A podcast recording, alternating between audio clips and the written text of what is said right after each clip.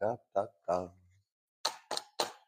Good morning, everybody, and welcome to the highlight of human civilization. It's called Coffee with Scott Adams, and there's never been a better time in your entire life. If you'd like this experience to go up to levels that you'll never forget and your small human brains can't even comprehend, well, all you need for that is a cup or mug or a glass, a tankard, chalice, a stein, a canteen, jug or flask, a vessel of any kind. Fill it with your favorite liquid. I like coffee. Join me now for the unparalleled pleasure, the dopamine hit of the day, the thing that makes everything better. It's called, that's right, it's a simultaneous sip that happens now. Go. Take a moment to savor. If you're waking and baking, continue. Well, I'm trying a new uh, microphone setup for YouTube. Um, it appears that uh, how, how is the audio on YouTube? Should be a little worse than normal, but clear. Yeah. Okay. Good. Looks like we're good. Um, here's something I learned just moments ago from a Instagram video. Apparently, and I saw screenshots, so I think this is real. The German high school students have lessons on how Americans are propagandized by their government. Is that awesome or what? right? German students learn how Americans are propagandized by their own government. Do you know who doesn't learn that? Americans. so if you want to find out what's happening to Americans, you got to ask a German because they learn it in school. That's a real thing, I think. Mean, I'll take a fact check on this, but there were screenshots. And uh, one of the one of the uh, German textbooks, uh, according to the screenshot, says America has become uh, uh, no longer self-critical, and we're lonely. And my first reaction to that was, "God damn you, Germans! Why are you calling us not self-critical and, and lonely?" Okay, you're right. It's true. You nailed it. But why do you have to say that about us? Damn it. Stop being accurate. Well, Tucker Carlson clarified his uh, his belief about what the uh, unusual UAPs, some call them UFOs, are all about, and he believes that these beings have always been here. So Tucker believes there are real beings, some kind of other civilization, that have always been here and that they have a spiritual component. Hmm, interesting. So he's not buying into the aliens from another planet, but that there is something here. How many of you believe that? That there's something here that's spiritual in nature?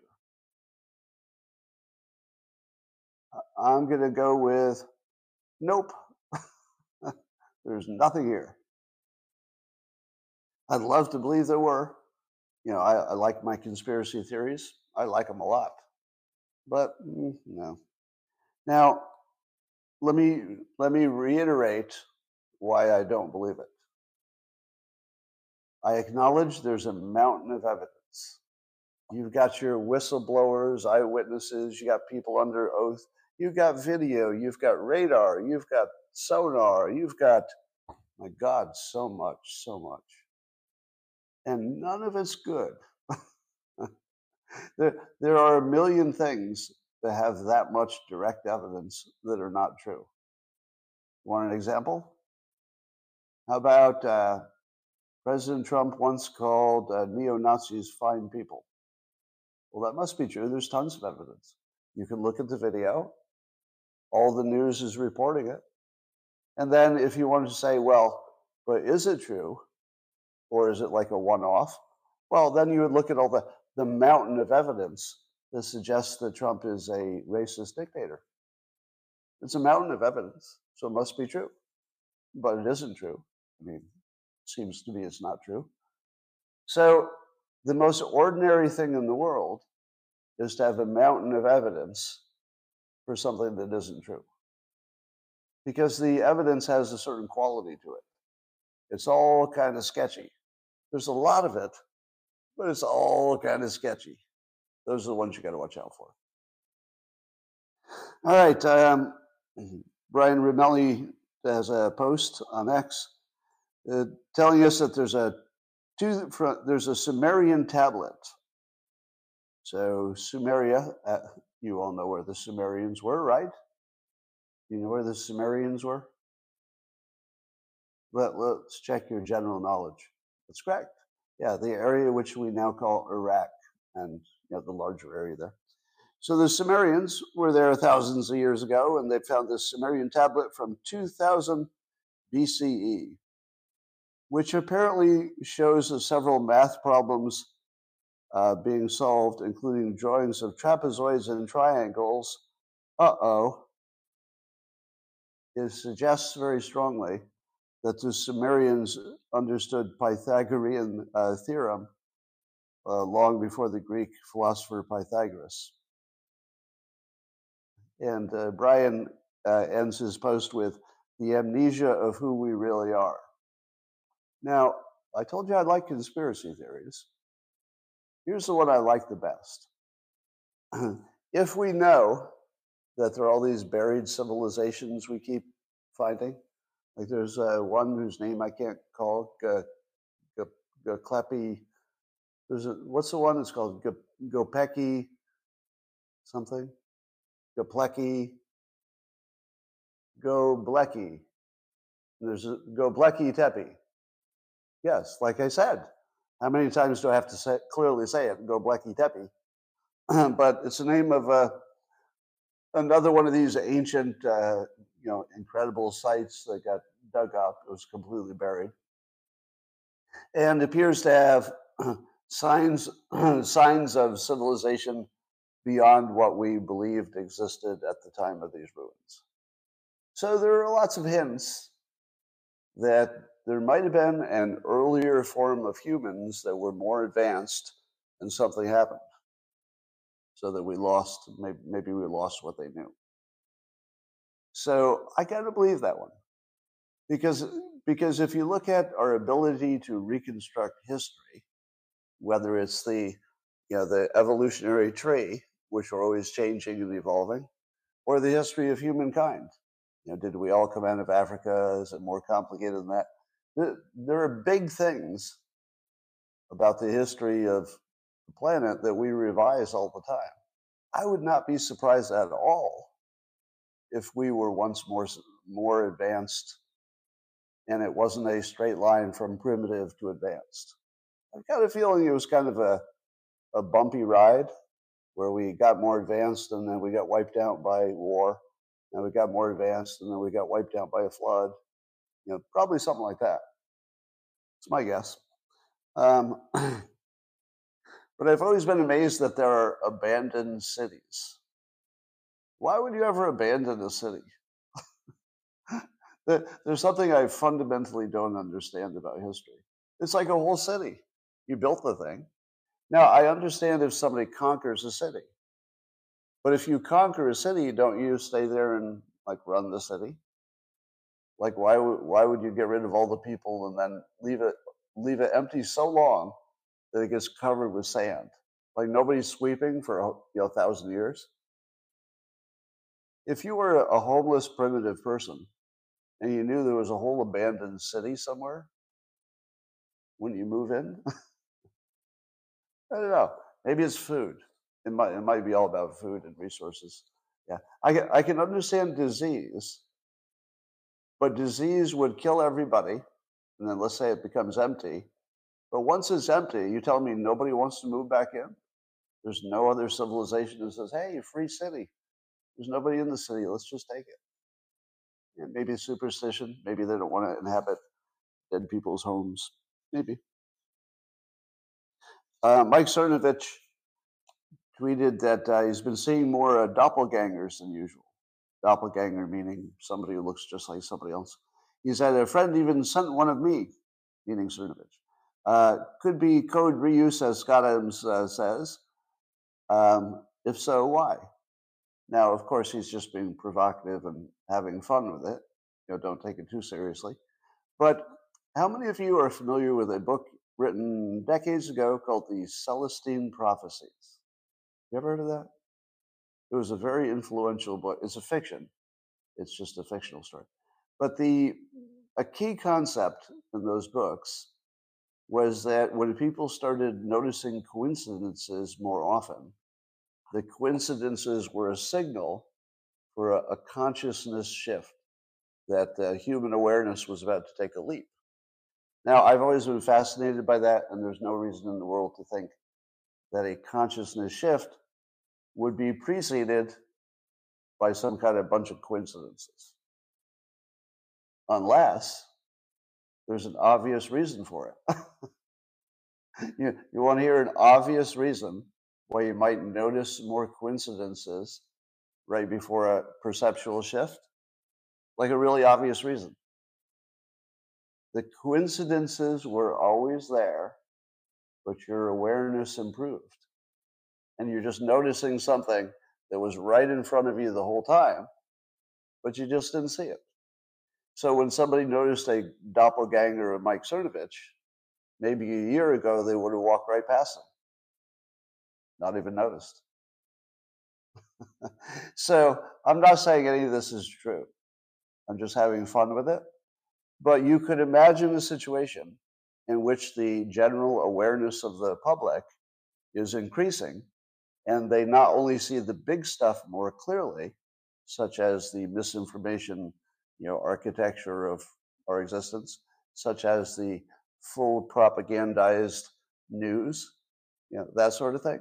If you're noticing the big stuff that you didn't really quite understand before, wouldn't it make sense that you're also maybe noticing other patterns just because your pattern recognizer has gone to another level? And might we see, might we see other examples that would suggest that human awareness is reaching a new level. Do you know anybody who predicted that human awareness was about to take gigantic change? Yes, that would be me.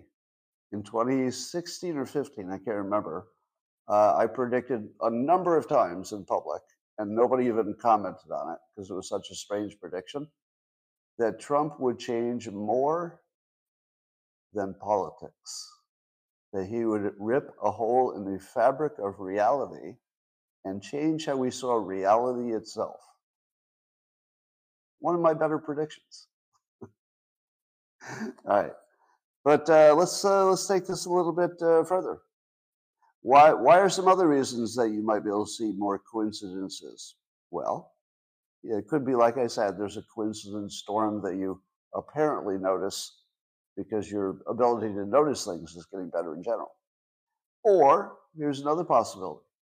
Maybe it is code reuse and we're a simulation, that we're literally a program. And the program is reaching some limits, you know, physical limits because we keep getting more complicated. More people are born. Every person has a complicated life that has to integrate with every other complicated life. So you could quite easily imagine that even an amazingly powerful computer would reach some kind of limitation of its resources eventually. It doesn't have to, but it, but it could. Now, if you were the programmer and you were like really good, like you're not even an average programmer, like you're a programmer from the future, or even AI wrote it, maybe AI programmed it. So it really knew how to take care of every possibility. That's that's the best programmer, right? The best programmer anticipates everything that could go wrong and then programs around it. So one of the things that could go wrong is you run out of resources. Then what are you going to do? Slow it down? And then we all start moving in slow motion. Would we notice it?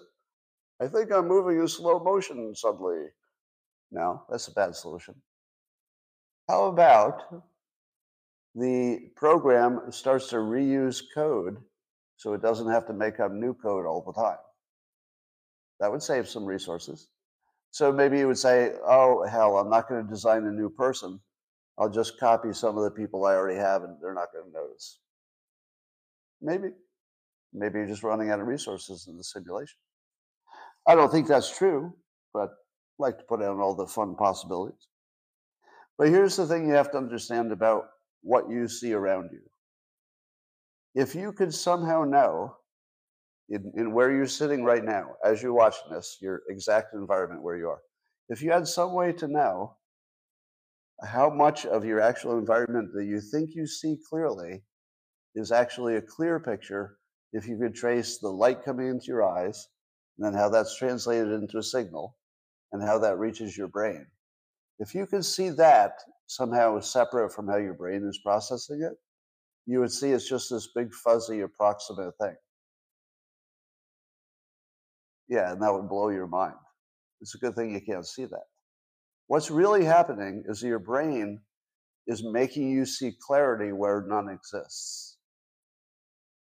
Let, let me tell you what's probably close to real. Right? If I hold this object in my hand and I, and I put all my focus on it, there's a reasonably good chance that I'm seeing this very simple, clean object in the middle of my field, somewhat close to how it actually exists. But everything in my peripheral, I imagine, is also clear, but I'm not looking at it at the moment.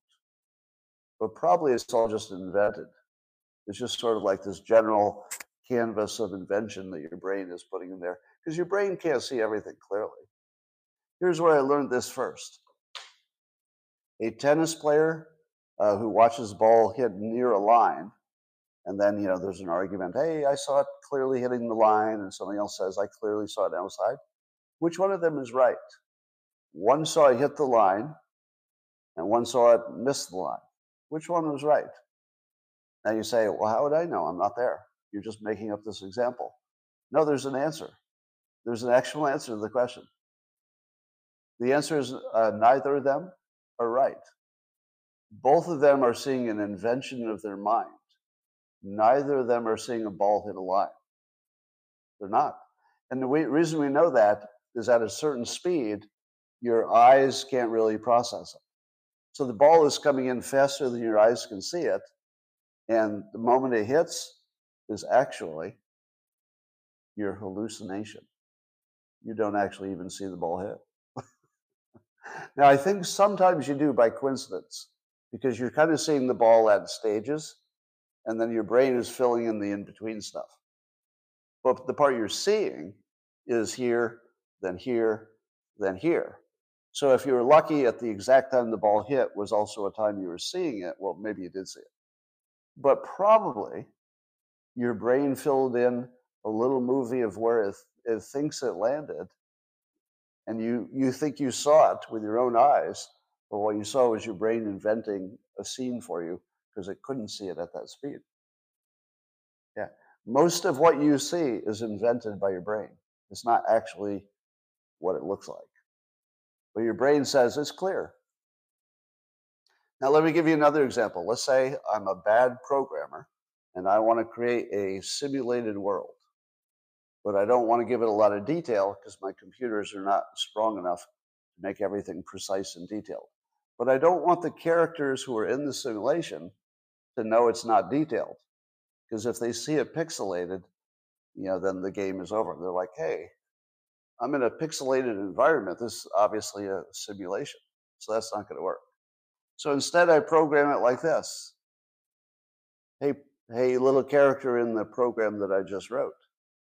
If you think you're looking at an object right in front of you, your brain will see this clearly.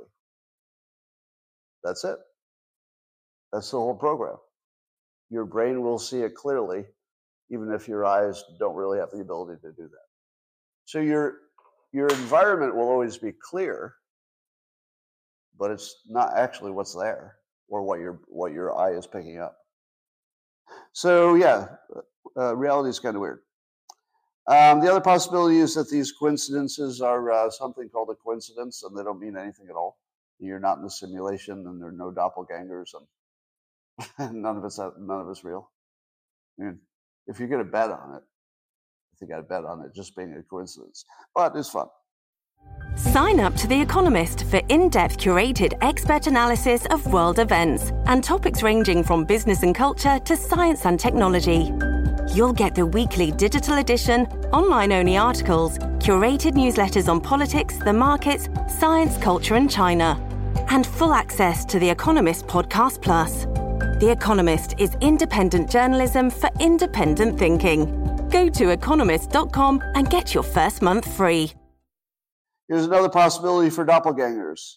Uh, this from a uh, reply by Michael uh, uh. And I think I'll just read it because it's so well expressed. I've never heard this before. And uh, Michael says, genes like energy are conserved as scale. To which I say, uh, I don't know what that means, but he goes on. He says they don't go away, but will resurface.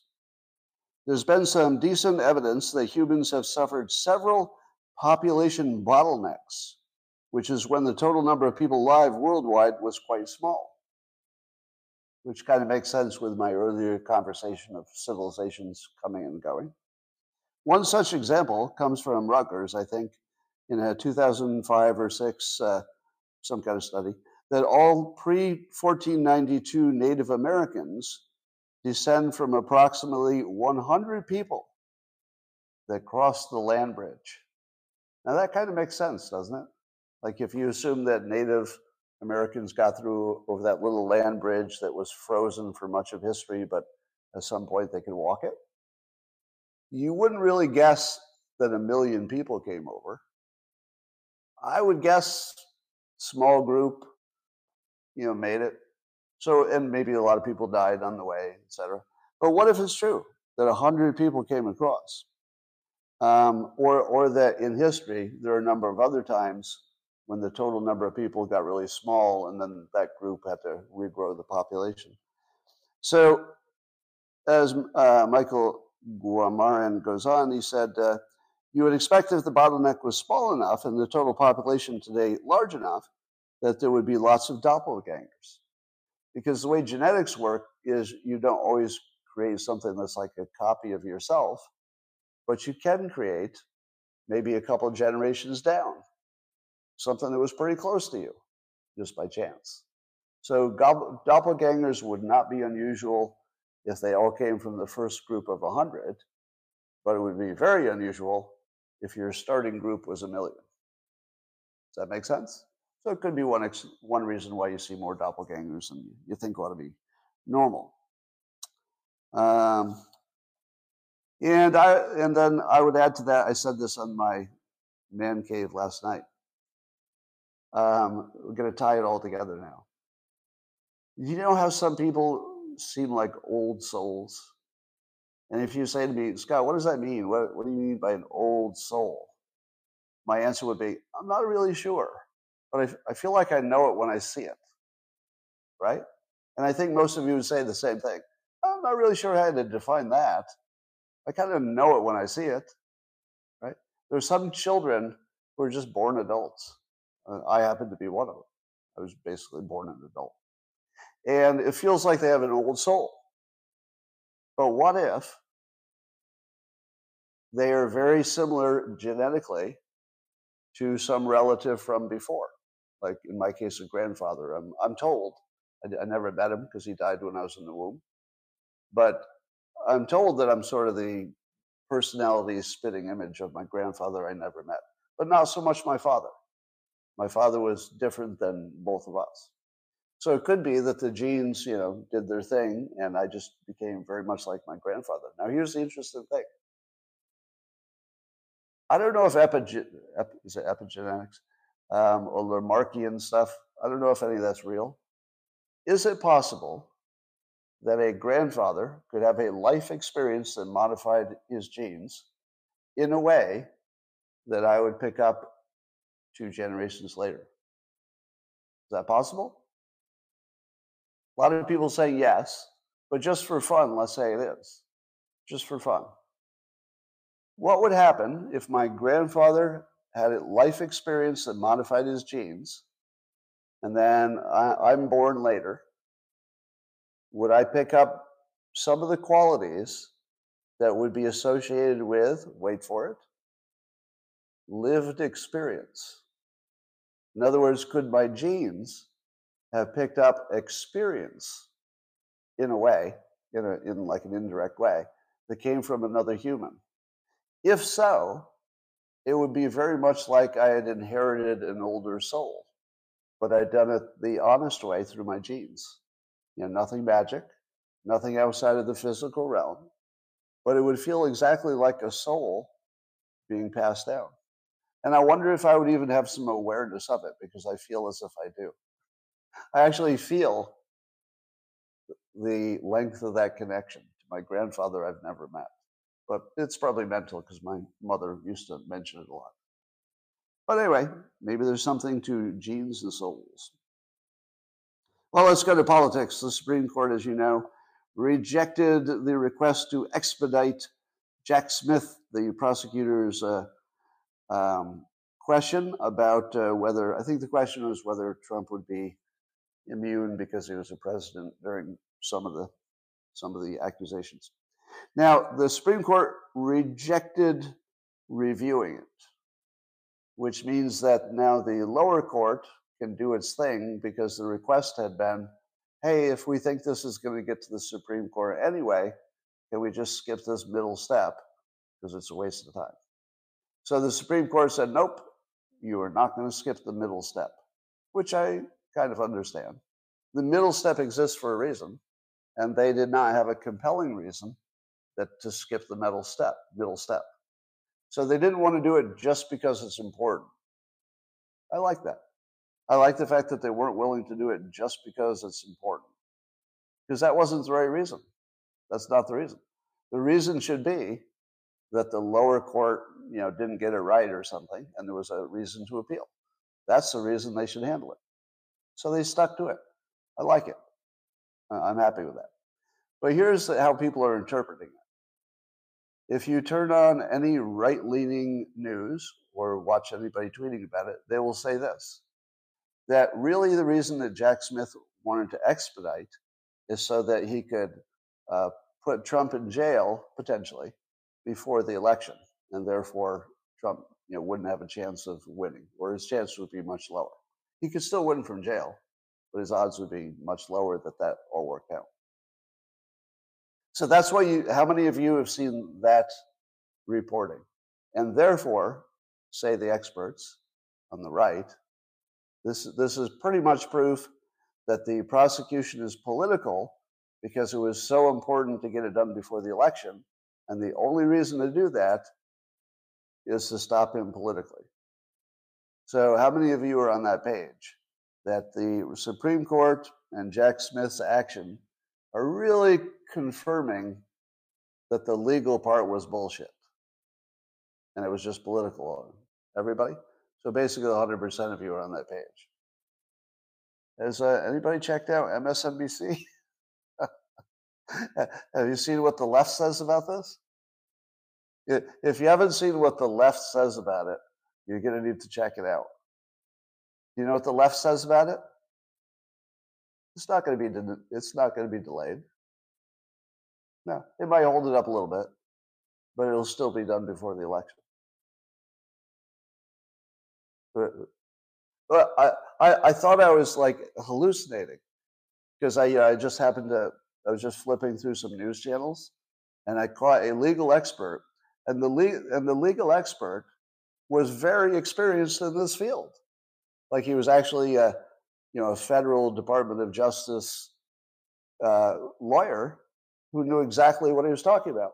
and when people people on the right are like, ah ha ha, you know, Trump won, is this won't get done before the election. A guy who knows exactly what he's talking about said, "Oh, it won't make much difference. Yeah, maybe delayed a little bit." The, so now, now check check your own propaganda situation. Have you been propagandized by your own side? Did they tell you some bullshit about this is going to make a difference? Because I don't see it. I don't see it at all. I don't see anything that happened. I'm going to go further to really make you mad. I don't see anything that suggests it's political. Why did you all see that? What are you seeing that I don't see? Now, let me be clear. It could be, and it probably is, like my my intuition, my gut, my experience, and everything I've ever experienced in my whole life all point in the same dire- same direction. which is everything's political. All 91 indictments, uh, all four cases, all political. Right. So you and I are 100% on the same page that everything's political. However, trying to expedite a case,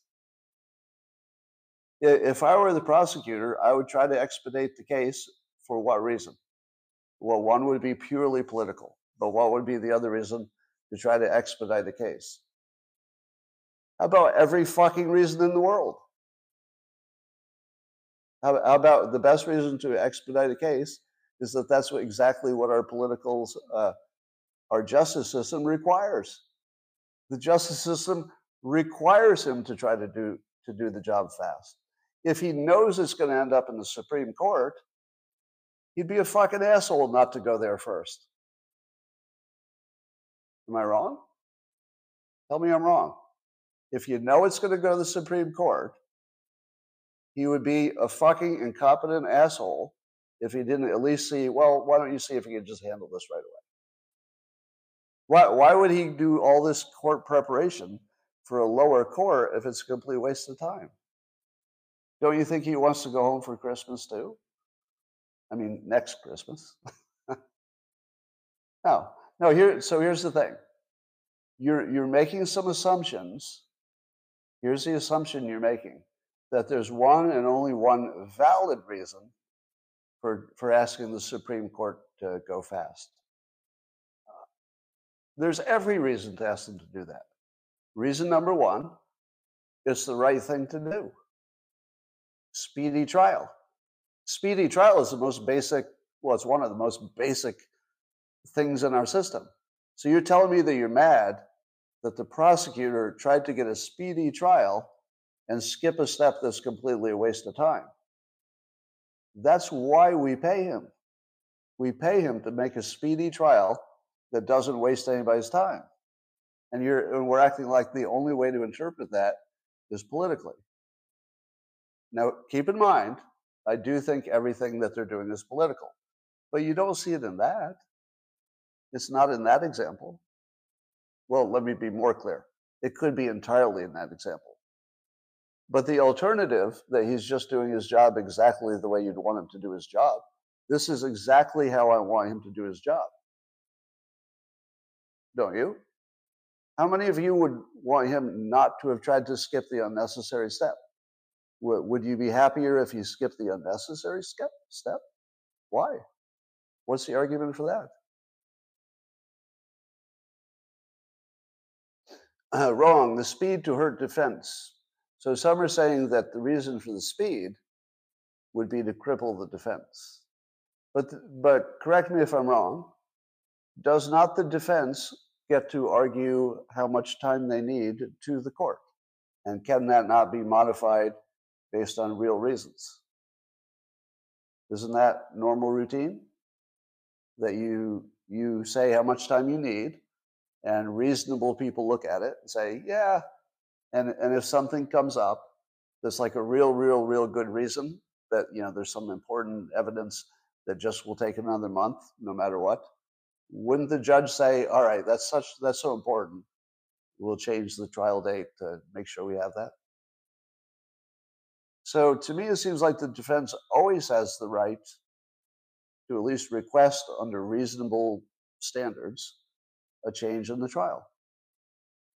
Likewise, the the prosecution does for any variety of reasons. Right. So you're wrong. Let me just say this. If you haven't seen how the left is treating this issue, I feel like you're flying blind. So you don't need to change your opinion that it's completely political, because I think there's enough obvious evidence for that. But if you think you proved it because of this, I don't see it. You're gonna have to do better than that. If you ask if you ask Jack Smith why do you want to do that? What do you think he'd say? I'm just going to guess what he would say. Here's what I guess. Um, we try to do speedy trials and not waste money. And I tried to skip an unnecessary step that both sides, uh, prosecution etc., probably thought were unnecessary. Did we hit the 34 minute glitch again? I'm, I've seen both platforms. There it is, 34 minutes. What the hell is that?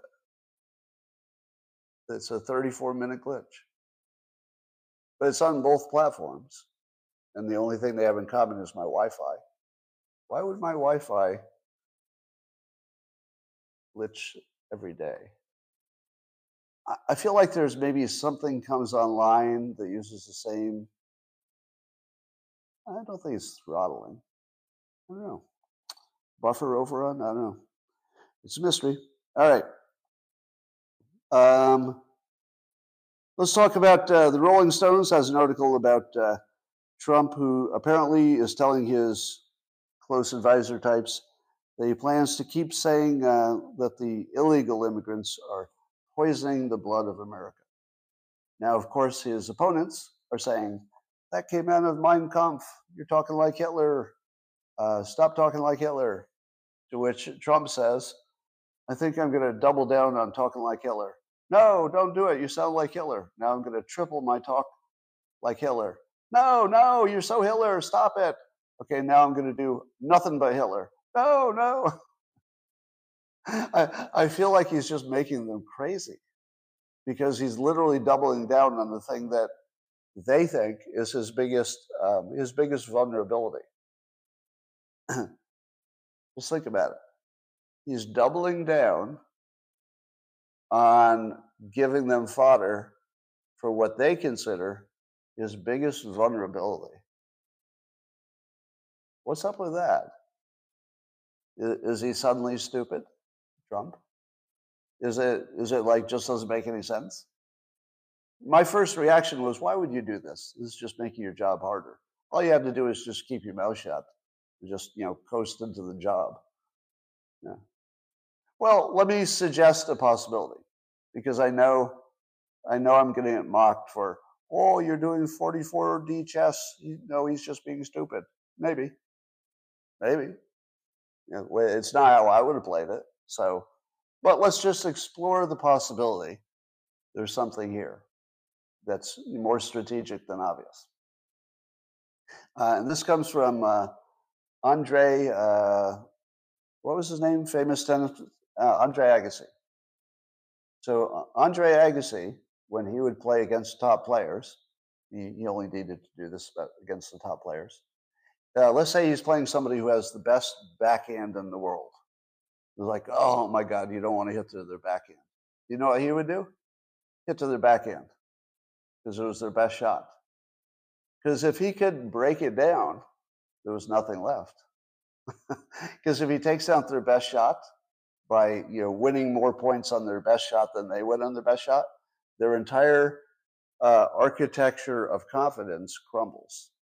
So he can beat people in the first few games right? It's like maybe you have to win three out of five sets, but he can, he can win in the first three games. All he has to do is go right at their strongest shot until he wins more points than they want on their strongest shot. And then they're dead. They're absolutely dead. And then the rest of it is just, you know, bayoneting the, the wounded, basically. Now, you have to be so good that you can beat their best shot. So, I mean, it's not like so much a strategy as you know, he's so good. But he could have very easily, you know, tried to go to their weak shot, which would tell the other person that they have a really good shot because he's really staying away from my forehand. So you don't give them any confidence. You just go right at their best shot. You break it down, and then they got nothing. They have nothing left after that. Now, what is what is the Democrats' best shot on Trump? Well, clearly, they've completely abandoned anything like policy. Just you know, is he's a he's a dictator, and you fill in the blanks. We we have some new uh, Democrats who have added some new dictators. Uh, so an anti-Trump group uh, is now comparing him in some kind of ad to Mussolini or Orban. Orban is the leader of uh, Hungary. No, who is Orban? Hungary, right? Yeah. So they're comparing him to other uh, leaders that they think are totalitarian. Now, um, let me mock this. They actually had to add more dictators. So, so saying that Trump was like Hitler wasn't getting him any traction. So here was their strategy. I think we don't have enough dictators. Okay, they're not buying the they're not buying Hitler. What if we add uh, Mussolini? Well, now you're talking. Now you're talking. That's two dictators. Wow. I wasn't too concerned when you compared Trump to one dictator, but oh my God, now two. Orban, Orban, three, three. Oh no, oh no, three dictators. How about Putin? Oh no, it's Putin. Oh, four dictators. Oh, oh. You know what this makes me uh, think of when they keep adding dictators? see if this doesn't make you laugh. I'm, I'm waiting to see if anybody said it yet in the comments. You're not there yet? Two words. You ready for it? More cowbell. Yeah? What do you think? More cowbell. Do you know why that's funny? Now, first of all, it's uh, comes from Saturday Night Live. Uh, uh, what was the name of the actor? Uh, who's got the uh, yeah Christopher Walken in some skit. He's doing some musical skit, and he's insisting that there be more cowbell. Now, cowbell is usually the you know sort of the least respected instrument. know, uh, except maybe the tambourine. You know, the, the, when the lead singer like does the tambourine because the lead singer can't play an instrument. But beyond the tambourine, the probably the cowbell is the least respected of the the instrument parts.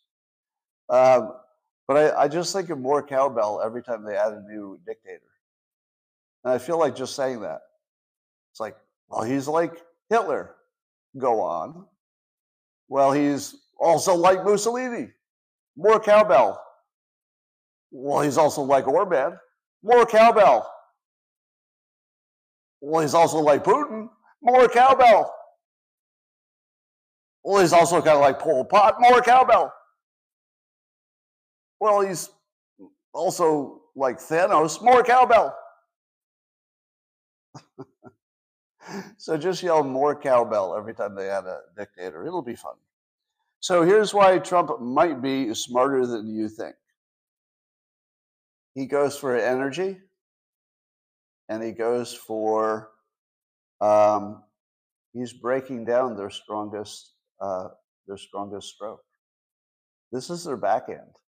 Well, well, I'll call it their forehand because forehand is usually stronger. The, this is the Democrats' forehand. He's going at their forehand. He, he's he's so fucking aggressive, which is why people like him. Like he doesn't. It would be easy for him to to back down from this and say, you know, we love the immigrants. We love them. Love the immigrants. But, you know, we need to do a little more on the border. That's not really going to make you excited or even believe he's going to do much. But if he goes further than he's supposed to go, to the point where his opponents are calling him Hitler, more cowbell, Mussolini, more cowbell, Orban, then he's got him right where he wants him. What are you thinking about when uh, Trump is going too far on the border? What are you thinking about? Where's your brain go? That he'll get the job done. but by making you think that he'll go too far, it makes you think, well, at least he'll get the job done. it, his his uh, persuasion is not exactly how I would do it. But like I always say, you can't compare him to any other human or animal. Like Trump is just his own entity. Like it, comparing him to anything is just a waste of time. He's just his own. And I think he's going right at their forehand because he wants to break it down. Now, let me ask you if they compare him to every dictator in the world, and it's all they have, between now and election day, who wins? If it's all they have, it's just more cowbell. It's going to sound like people will just be used to it and it'll just look stupid. Yeah. So let me give you a good general rule for persuasion or for spotting a dishonest argument. Here's a good rule somebody who has an honest argument in politics or anything else is going to say, here are the pros and here are the cons. But when you consider all the pros and you consider all the cons, on net, I'm in favor of this or I'm against it. Now, then you've got something to work with. Maybe you debate the, the facts, maybe you debate the priorities, but that's an honest argument. Here's all the pros, here's all the cons, here's what I think about it on net. So if you see that, you should engage as an honest debater yourself, you know, if you want to be a good person, uh, because that's an honest person. They're, they're trying, even if they disagree with you, it looks like they're trying. Now, here's what not an honest debate looks like analogies. If all you're getting is uh, scary analogies, you know, this is like the Great Depression. You know, this is like Hitler. You know, this reminds me of, you know, the destruction of the Roman Empire. You know, right? If you have analogies without an argument, that is a dishonest debate. It's dishonest because they're not trying to win on any kind of logic or priorities or anything. They're just trying to scare the shit out of you. So I don't know why nobody else is mentioning this. Why am I the only one to mention that the attacks against Trump have nothing to do with his policies? It's entirely analogies. They're simply taking other people in other situations. Well, you know Hitler in 1939. Well, you know what? It's not Germany. It's not 1939. He's not Hitler. and almost nothing about that applies. But if your brain thinks it does, then it can be persuasive. Now, I'm not saying the Democrats are not being persuasive. They are. It's just all they have. They really have to run as far as and hard as they can from policy because Biden didn't deliver. And everybody, everybody can see, for example, that the border's a mess and crime in the cities and all that. Um, I'm going to agree with Biden's people on one thing. I do think the economy is better than the press or the public maybe has quite realized. Now you say to yourself, but but you know prices are too high, yes, and the debt is out of control, yes. So if you looked at those two things, they actually are a mess. But it is weird. We have a, a strange economy where employment's not so bad, and if anything, employers are going to be begging for workers. Um, I do think workers' pay has gone up, maybe not as much as inflation. Um, it does look like we're getting our um, supply chains slowly, but consistently, we're getting our supply chains under control. That's good, especially the, the critical stuff. You know, not fast enough, not nearly fast enough, but moving in the right direction. So I'm going to give I'm going to give Biden a uh, B minus on the economy, B minus, which is probably better than the public thinks it is, because that when you buy the gas and you buy the groceries, you know, you just vomit in your own mouth. I mean, even I do, and I'm I'm doing okay. Like when I when I buy groceries, I'm actually shocked. I'm fucking shocked, and I can afford it, so you know it's not affecting my life too much. But I was fucking shocked when I had this little pile of groceries and they're like, that'll be $200. I'm like, what? That, that, that little, that little pile? That's $200? I mean, it's just my mind exploded. Normally, I don't even pay attention to, honestly. You know, I hate to say it because it's such a douchebag thing. I don't really pay attention to small consumer item prices because, you know, it doesn't affect my life but it's so high that I'm actually paying attention and I'm actually making decisions that I wouldn't have made before about, well, maybe I don't need that. So yeah, I can see why people think the economy is garbage, but it's probably a little bit better than they think. It's just not affecting them personally yet. Uh, I am worried about the crushing debt. I don't know how we get out of that. All right. Um, here's Governor Newsom talking about uh, Trump. Let's see if you can find his policy criticisms. Policy criticisms. Here's Governor Newsom. Um, he, he, warned that uh, efforts to prevent former President Trump from getting on the ballot in his state would be political distraction, so he doesn't want to do it. But, oh, that's very big of him, isn't it? like it matters in California. California doesn't matter. Trump's not going to win California. So it doesn't matter what they do. So Newsom, instead of Newsom saying it doesn't matter what we do because he's not going to win California, he just says it's a political distraction, which is actually pretty smart because it sounds more like a high ground. You know, I'm the adult in the room. Don't bother with this trivial stuff. He's right about it. Uh, but then he says this quote, there is no doubt. I like that. There's no doubt. Oh, no, there's no doubt. See if you have any doubt about what follows in the rest of the sentence. Because he told you there's no doubt. So what follows must be true to every human in the world. No doubt. So there's no doubt that Donald Trump is a threat to our liberties and even to our democracy.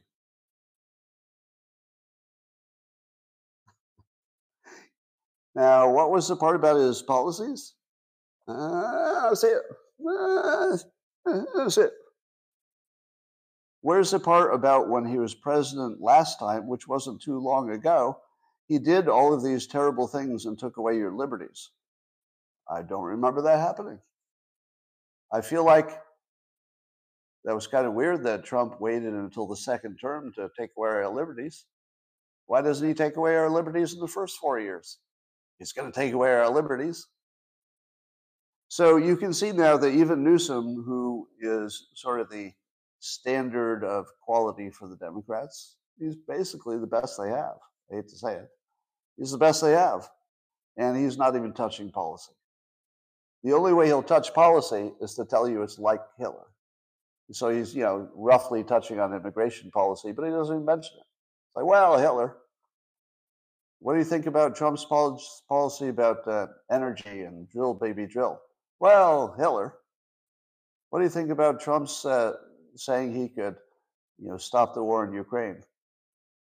Well, Hitler, that's all they have. More cowbell. I tell you consistently that you can't understand uh, politics until you understand the players. So, wherever I can, I'm going to tell you about a player that you'll remember. That the next time you see that player, you'll know you're not dealing with an honest broker of information, right?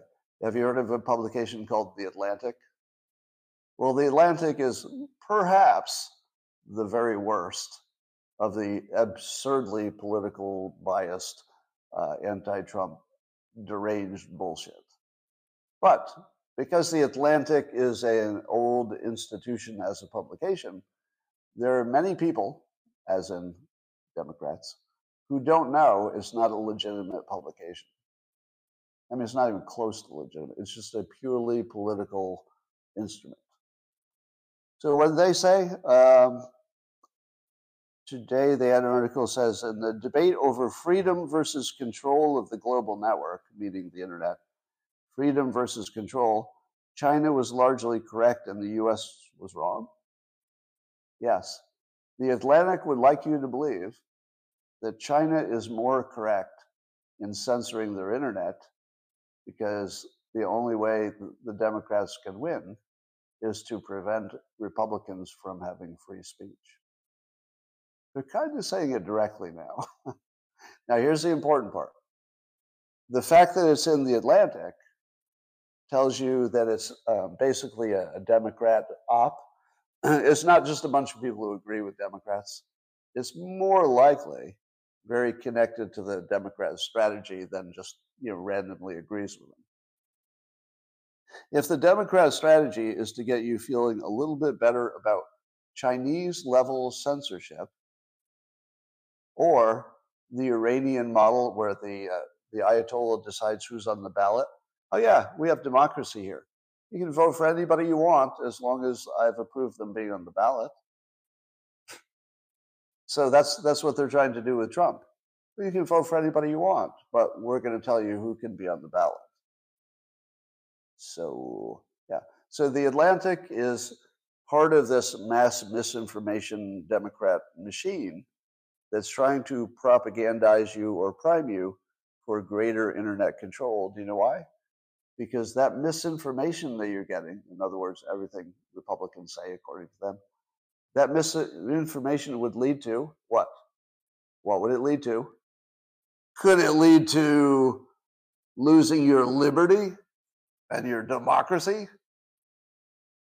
Yeah.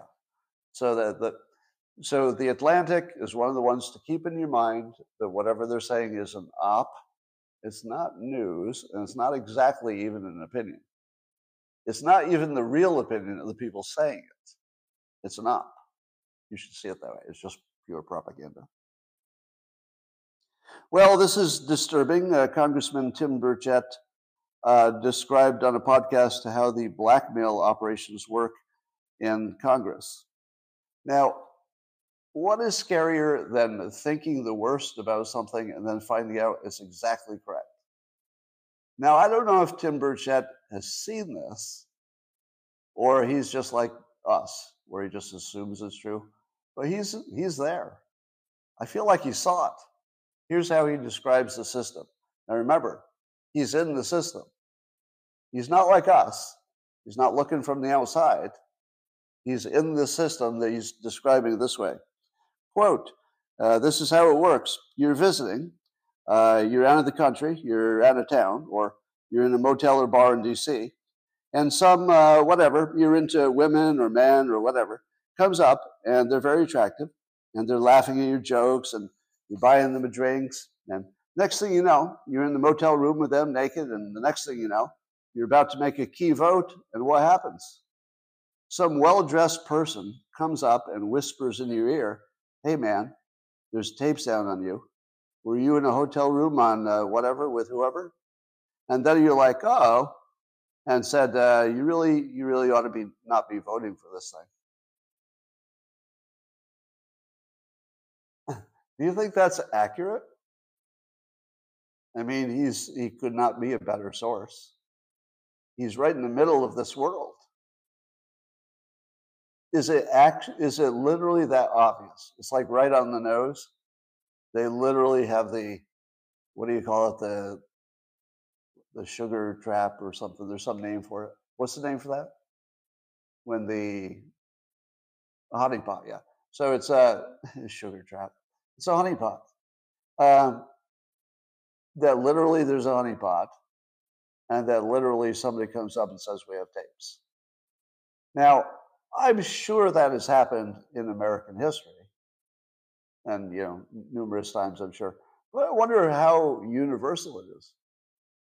It, does it describe literally everything? Because I think this has been happening since what J. Edgar Hoover. That there's been you know a, like a an ongoing blackmail operation. Well, um, you know what makes this worse? why, why are politicians easy to blackmail? I'm gonna, there's an obvious reason. You know why? I mean, other than the fact they do bad things, but other people do bad things too. Um, I have a feeling that one of the reasons people go into politics is that they're too ugly to get laid otherwise. Am I wrong? Look at your politicians and then you subtract down some outliers. It's like, okay, JFK, he was good looking, right? And apparently he had a pretty active sex life. But, uh, you know, he's, he's an outlier. If, if Mitch Mitchell is getting a little on the side, do you think it's because he's quite a lover? He really knows how to get it done, if you know what I mean. He's a finisher. Probably not. No, I'm not suggesting he's having any kind of situation like that. I'm just saying that if you were to take a picture of the certainly the men in Congress, it's mostly the men, I think, if you took a picture of the men, they're not exactly killing it on Tinder. So I think they're unusually easy to blackmail because you just got to pay somebody to you know close their eyes and do whatever drugs they need to to get the job done. But yeah, I think uh, Congress is especially uh, they're especially susceptible to this. So my suggestion is this: you should either uh, only vote for people who can get laid without your help. In other words, they don't need the job. Well, I can still get laid, and then maybe maybe less blackmail, um, or people who have been uh, so thoroughly vetted that you wouldn't be surprised a bit, and the blackmail wouldn't even work if you caught them with their pants down in the middle of a you know the public square. Can you think of anybody like that? Who would be would be a politician who has been caught so many times that it wouldn't even mean anything if you caught him again. Yeah. and Trump is perfect. Uh, I think he's as close to unblackmailable as we've ever had for a, a leader. He might be he might be the pinnacle of an unblackmailable person. And I, I remind you of this all the time, but when he was running for office the first time, he said publicly, I'm no angel. When he did that, I said to myself, okay, you just told us what, what the game is. I'm no angel, but I'm on your side. That was a pretty good package. I wanted somebody to say, I'm no angel. So if something comes out later that shows them they're no angel, go, oh, well, you didn't, you didn't lie to me. I, I, guess I should have seen it coming. But at the same time, he says, I'm not going to be an angel, but I'm going to be the I'm going to be the fucker on your side. And then he acts exactly like he's on your side, closing the border, etc. So I can live with that. I, I can totally live with I'm no angel, but I'm going to be the the demon on your team. Sounds good to me. All right. Um, there are all these uh, Trump, uh, Nikki Haley rumors. Uh, CBS is reporting that Trump was asking his allies about the possibility of Nikki Haley for vice president. And then, then Trump supporters got all excited and upset and yada, yada, yada. Here's my take on that. If there's one thing we've learned about Trump, he will ask all the questions that are the right questions to ask. And then when he's done asking all the right questions to ask, he'll go a little further, which I actually love about him. Remember the story about he asked if he could use a nuclear weapon to stop a, a hurricane? You remember that? Now, I don't know if he ever asked that question. I think he denied it. But I love the fact, uh, if he did, I love it. Now, the answer was, no, that's crazy. And then it didn't come up again. But don't you like that he asked the question? Just brainstorm. Right. I, I absolutely like that he asked the question. I had no problem with that at all. So when he asked the question, what about Nikki Haley as vice president? That is not an indication that he likes her on the ticket. To me, that's the normal Trump uh, way of doing business, that he doesn't see it, because if he saw it, he wouldn't be asking. Am I right? If he felt she was the right choice, he wouldn't be asking the question. So he's not feeling it. And, and when he asks the question, it suggests that he's looking for somebody to make the best argument to see if it changes his mind. That is good. That's good form. You should always check to see if somebody can change your mind because it's one of the biggest questions, right? His, his VP is one of the biggest questions. So he wants to get it right. Right. And, and just like I was going to use that example, when he got in trouble for asking about the injecting of the disinfectant, the, the context was light as a disinfectant. So he went beyond what you'd expect and asked the extra question. Well, could you use light? You know, if you could inject the light inside the body, would it work? And then it got misinterpreted, misinterpreted as drinking bleach, of course. But I wanted him to ask the question. I was happy he asked the question. It just got turned out wrong. So yeah, ask the question. I don't think there's any chance. And um, as I posted, um, I don't think I could support him if she were vice president. let, let me do a quick poll. Many of you are probably Trump supporters. Should he get the nomination? You know, maybe, maybe you're supporting somebody else, but if he got the nomination, how many of you would withdraw your support if Nikki Haley were the vice president? All right. Yeah, it looks like people would withdraw support. Now, let me ask you this question Can you even think of another choice for vice, vice president that would make you change your vote? People don't change their vote for the vice president, but they would for her. I would. I, I literally, that not hyperbole, I, I that would be a hard no. Because I would I would lose confidence in Trump. I would lose confidence in his judgment if he if he took such an obvious wrong choice. So Pence was a good choice because we didn't know much about him. So you just say, well, all right, whatever. If you like him, it's okay with me. But Haley, we know too much about, especially in the military industrial complex way. Now, I don't know if the accusations against Nikki Haley are, you know, as solid as they appear to be which is she's a little too close to the military spenders. Uh, but it could be. I mean, it's a huge red flag. So it doesn't seem like the right fit for Trump. I'm glad he's asking the question. My personal assumption is zero chance it will happen. Zero chance. But I think he and uh, Haley have had a, uh, a, good history, right? Am I right? I thought they got along when she was in the administration. So I don't mind at all that he ask the question because asking the question is how he finds out how other people feel about it. And that's exactly what he should be doing. It, he's probably thinking that his own judgment, let me put it another way, because he worked with her and had a you know reasonably good association, I think he's not trusting his own judgment and he wants to get some more objective opinions on it. But he'll be fine. There's no way he's going to pick her.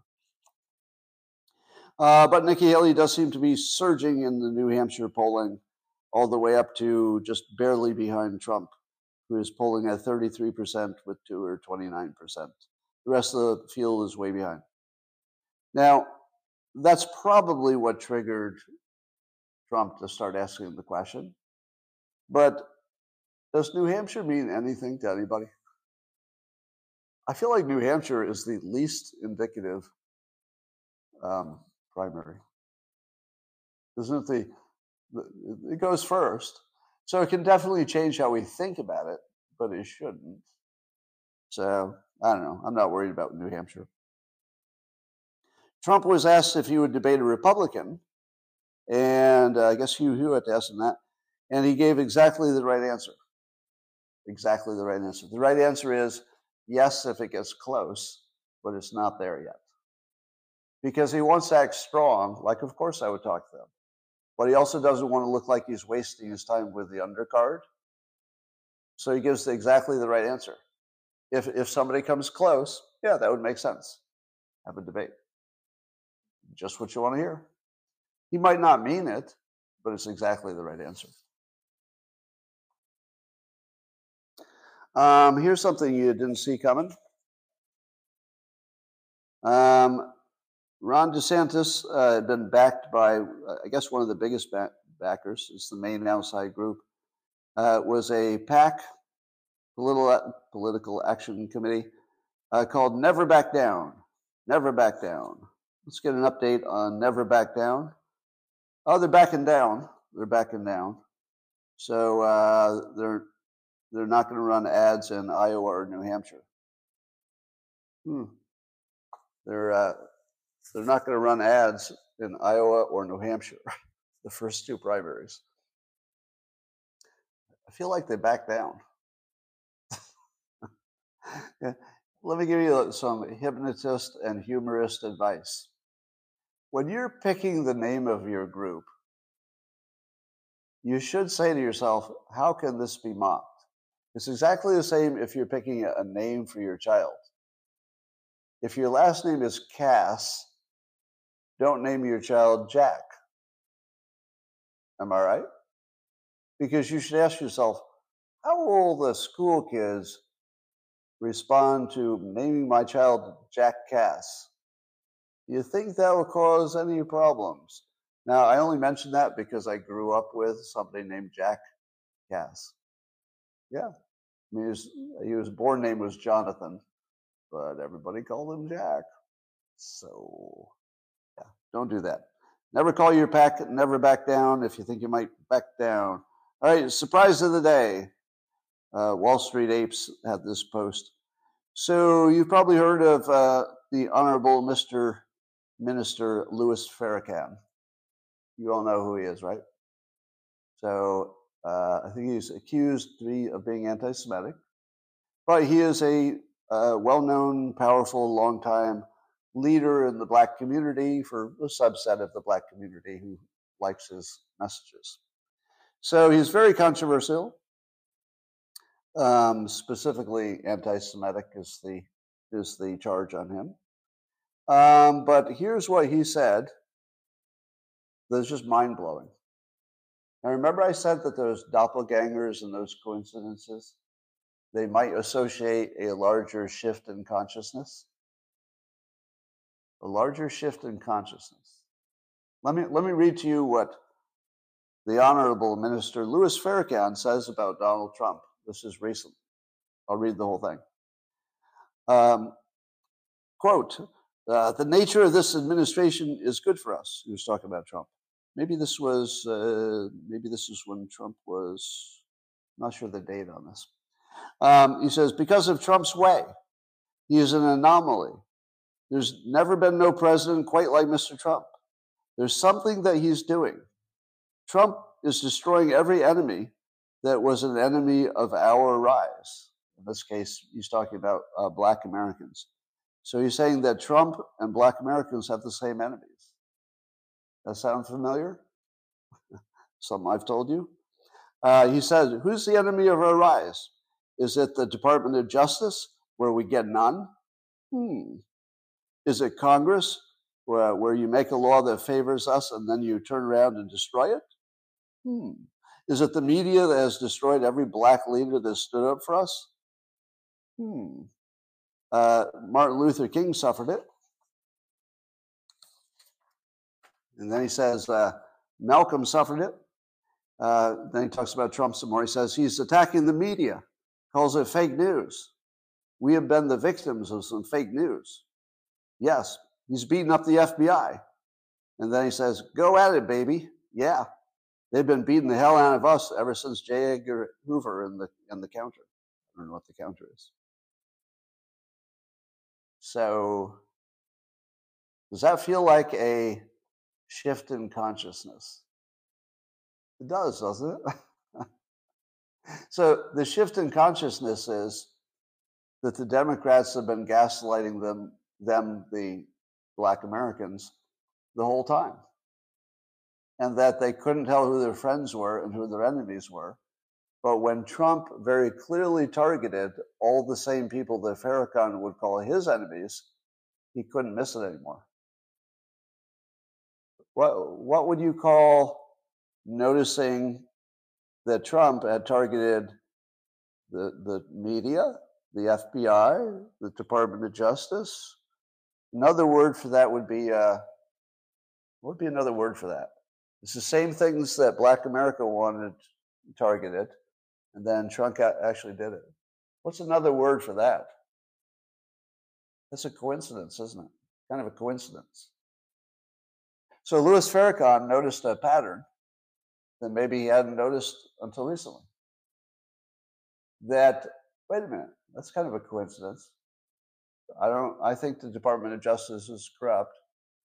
And now this Republican guy does too. That's, well, that's a weird coincidence. Wait, we think the FBI is corrupt, but you're saying Trump says that too? Sorry, that's two coincidences. Wait, you're saying you're saying that the news, the DOJ, the, the FBI, all of them, he's going after all of them? Do you see the pattern? Those doppelgangers are people who are noticing patterns. It just happens to be a trivial pattern. It's not important. You know, somebody looks like somebody else. But that uh, that raise in consciousness that allows you to see patterns, allows you to break out of the brainwashing. Because it's those patterns that are the key to the door if you're in your little brainwashed bubble. There's actually a door, and it's got a keyhole. And the keyhole are the coincidences. Wait a minute. If if this is true, then how could this other thing be true? Well, if it were just one thing, maybe you'd ignore it. But wait a minute, how but this other thing is true also. How does that make sense with this other thing? And then the coincidence start to find, form a pattern. And then the pattern becomes a key. And then the key goes in the lock and you escape your bubble. Farrakhan just found the keyhole. Now, I'm not a Farrakhan fan, so I'm not fanboying Farrakhan. That's not happening. I'm just saying you're seeing an example of somebody used pattern recognition as an escape. And it worked. Um, here's another pattern. Tucker Carlson talking about uh, Assange, Julian Assange. And Julian Assange did a number of uh, journalistic things that other people call him a spy, I guess. And the journalistic things were very embarrassing for our intel organizations and you know, the deep state, basically, and Hillary Clinton.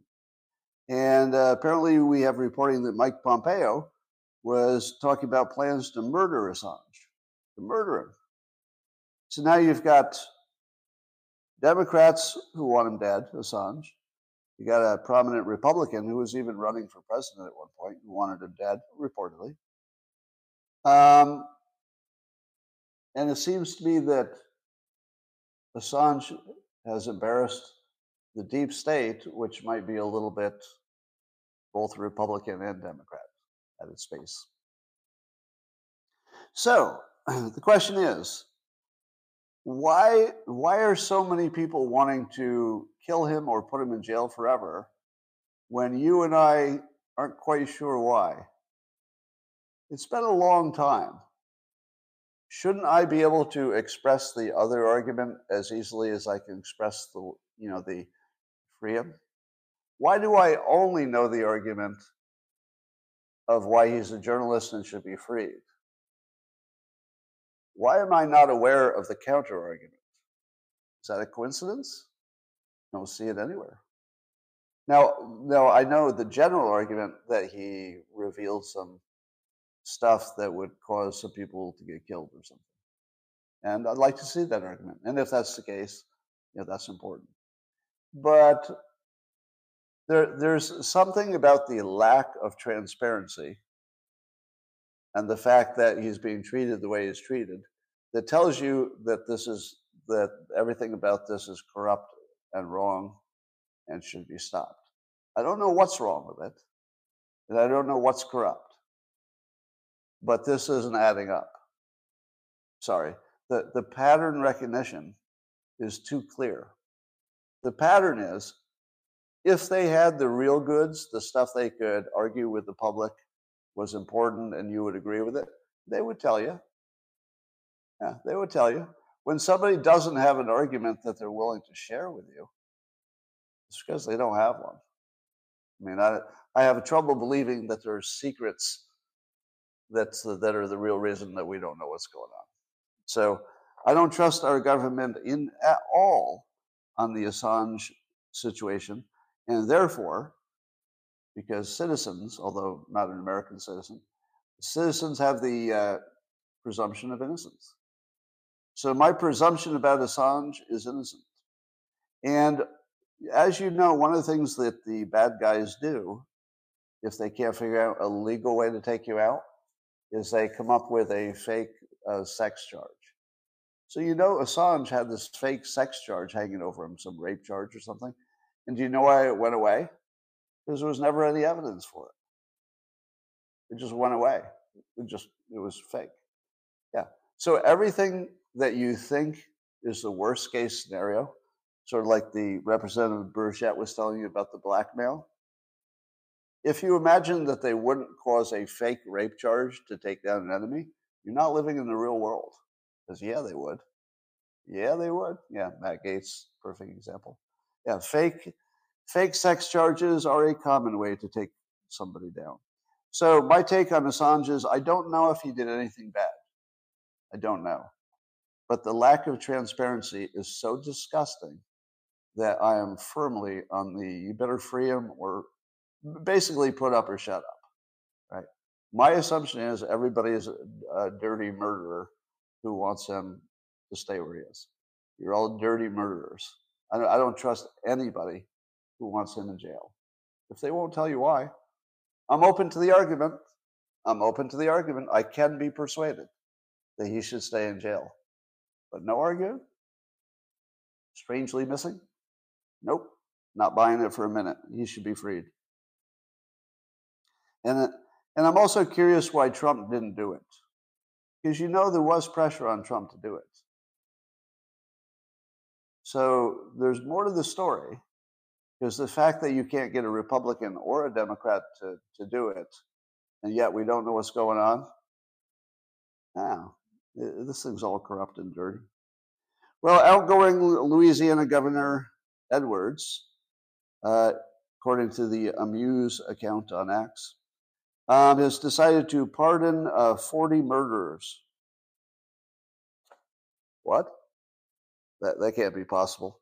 Uh, I know for sure nobody would pardon 40 murderers. That'd be crazy, right? No, it says he pardoned 40 murderers. Now, as Amuse asks, what possible reason? What's the reason for that?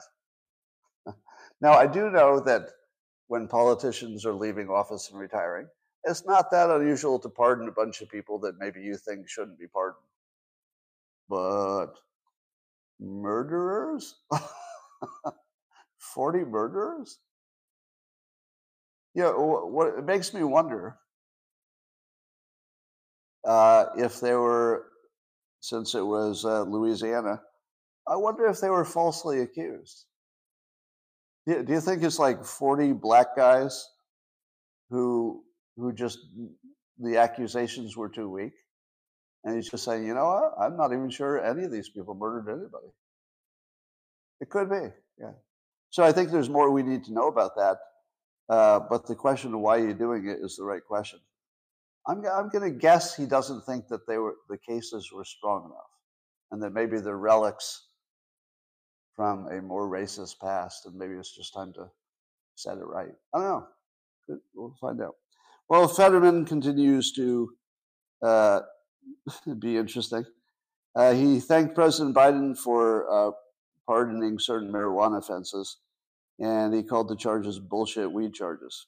He said that in a statement, he said, a few Christmases ago, as lieutenant governor, I pushed for legal weed and uh, and delivering pardons for bullshit weed charges.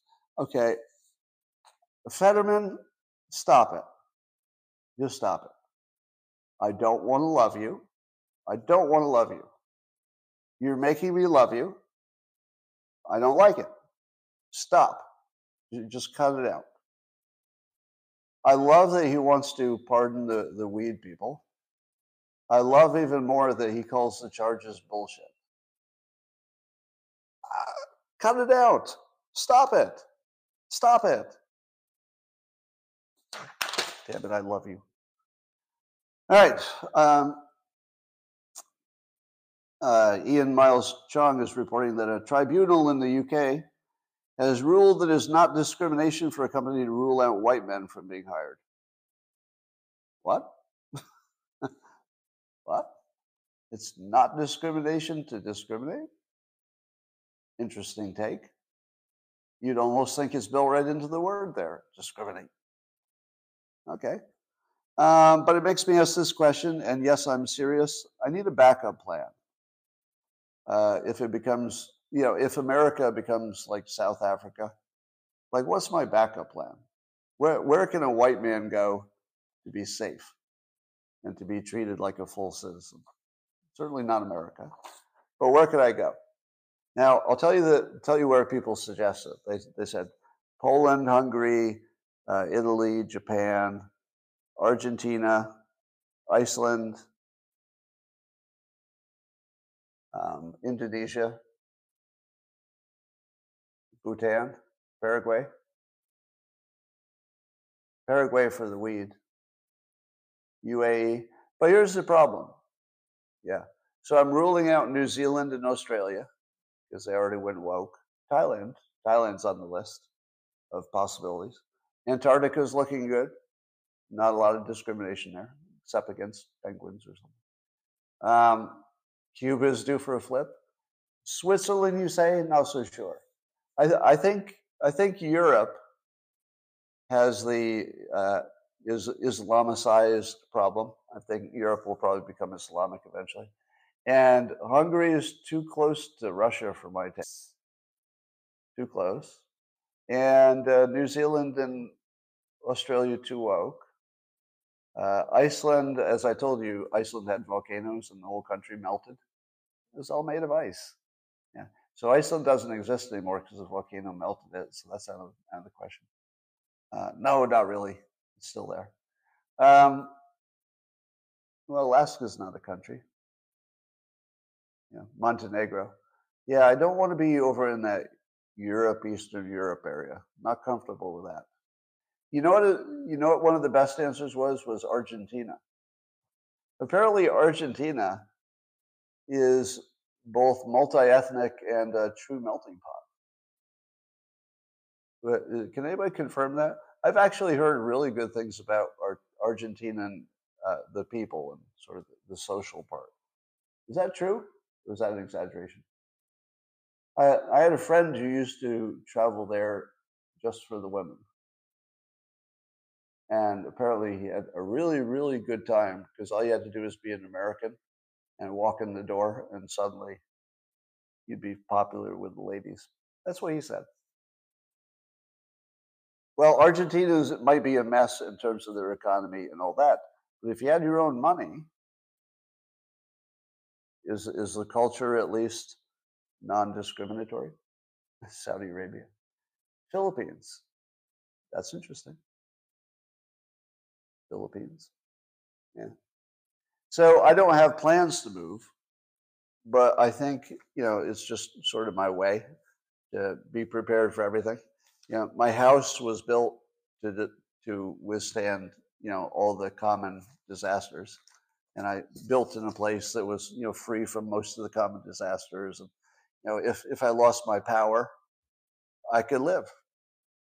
Right, the coldest day in California, you know, it gets in the 40s. Can make a fire and put some blankets on me. I could live. Right, but if you if you lose your electricity in Wisconsin in February, like if the whole state loses its power, well, good luck with that. So I've always picked, tried to pick um, situations where you have lots of escape.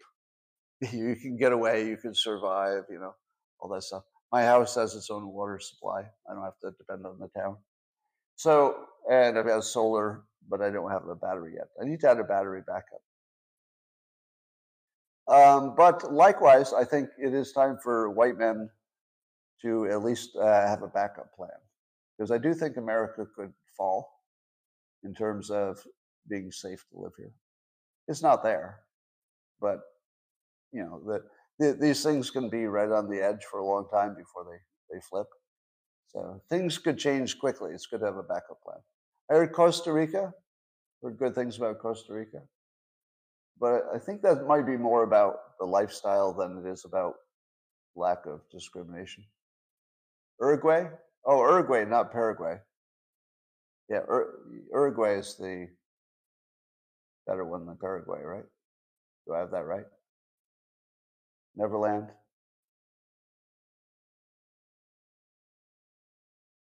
Jonestown. yeah, probably not Guyana. All right, ladies and gentlemen, that's all I got for you today. Thanks for joining the best live stream ever. And uh, YouTube, I will talk to you tomorrow. If you're wondering, will I be live streaming on Christmas Day? What do you think? Will I be live streaming at the normal time on Christmas Day? Yeah. Yeah. Yes, I will. because I don't take days off. So I'll see you on Christmas, but I'll also see you tomorrow. And uh, have a great day. Thanks, YouTube.